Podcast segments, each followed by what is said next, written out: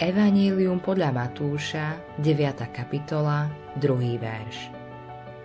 Keď Ježiš videl ich vieru, povedal porazenému.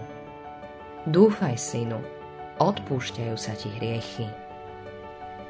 K pánovi Ježišovi prišli štyria muži. Niesli muža, ktorý bol ochrnutý.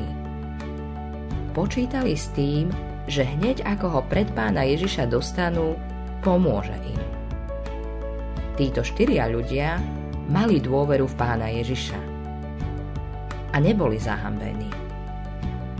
Keď Ježiš videl ich vieru, povedal ochrnutému Dúfaj, synu, odpúšťajú sa ti hriechy. Tam dal pán Ježiš ochrnutému väčší život. Pretože tam, kde je odpustenie hriechov, tam je väčší život. Niektorí zo zákonníkov, ktorí tam boli, si hovorili pre seba. Tento sa rúha. Uvažovali logicky. Je len jeden, ktorý má právo odpustiť hriechy. Boh sám. Pán Ježiš hovorí niečo, čo má právo povedať len Boh.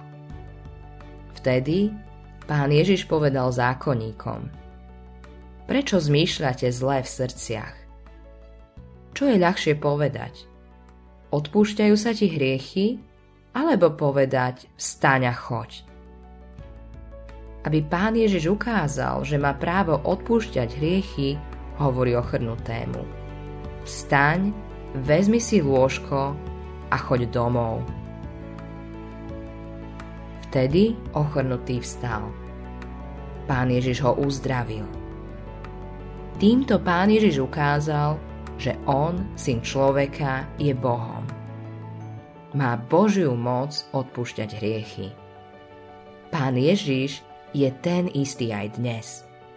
Vidí vašu vieru, ktorá pred Neho niečo prináša. Toto vec, keď sa modlíš za svojich blízkych. Dôveruj pánovi Ježišovi nie svojej modlitbe.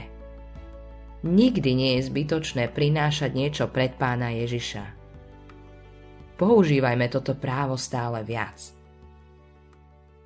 Autorom tohto zamyslenia je Eivin Andersen.